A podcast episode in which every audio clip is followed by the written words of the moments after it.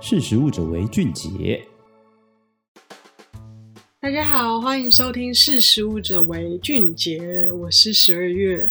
那继上次跟大家讨论了疫情之下，我们是这么容易在家里暴饮暴食，那可能体重会稍微上升一点点啦。那长远下来，是不是会造成肥胖的问题？以及肥胖它跟新冠疫情的关系是什么？那其实呢，因为像是欧美他们疫情爆发的比较早，那现在研究也差不多一年多的时间，发现说其实肥胖的人哦，他们新冠疫情的重症率跟死亡率相对于正常体重的人都是高上非常的多，所以有直接现在这个非常时刻有关我们生命的一个关联，而且其实肥胖它也会带出三高的问题啊，然后其他健康跟身心灵的诶不舒服，而且。在一个整体国家的层面，它其实也会造成非常严重的健保负担。呃，比如说像是在英国，他们的这个每年。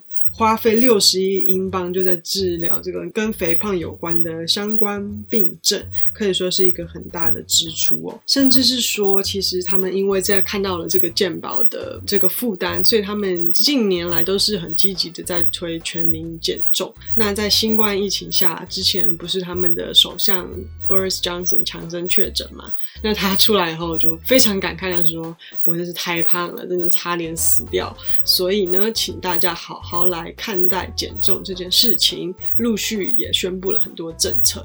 那其实除了肥胖，它比如说英国强生宣布的政策里面就包含说，从二零二二年，也就是明年的四月开始，诶，这个超市是不可以有我们所谓的就是跟可能零食啊、高热量食物的一些。诶，摆在显眼的地方，或者是广告，因为就是不想要小朋友去超市日常采买的时候，很容易受到这一些诶零食的行销吸引嘛。那他们另一项规定也是说，二零二二年的四月开始呢，菜单上一定要标示热量。就是在餐饮业者有两百五十人以上员工的规模下，必须要做这件事情。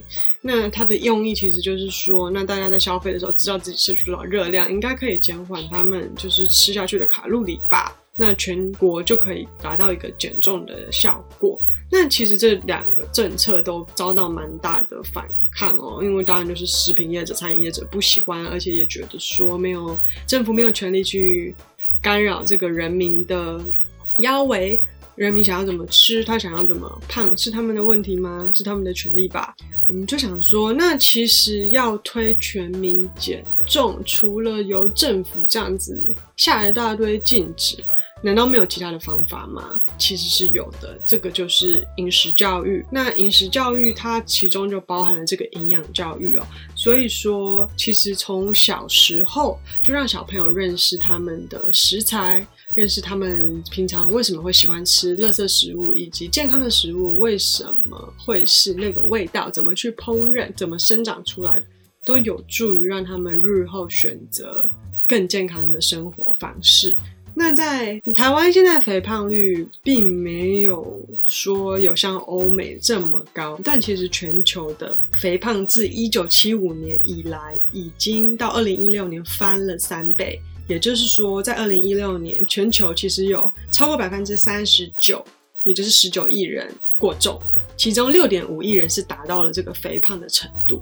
所以说，这个数字也是逐渐的在影响全球，在攀升。那对于这个肥胖减重推动，其实来看英国、美国，他们推动饮食教育已经有二十五多年了。比如说，从最早的二零零九年呢、美国的第一夫人蜜雪儿·奥巴马就在白宫设置了这个白宫菜园，然后邀请当地学校的小朋友过来，诶，认识他们的食物，然后自己栽种。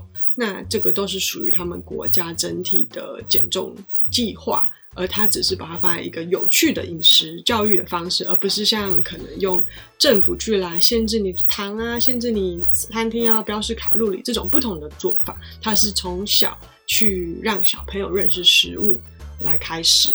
那我们最新的季刊呢，主题就是这个食育、饮食教育，借鉴了很多英国、美国、法国、日本国外的例子，然后回来重新看我们台湾的饮食教育、营养教育。我们自己不一定有肥胖的问题，可是可能有其他的问题。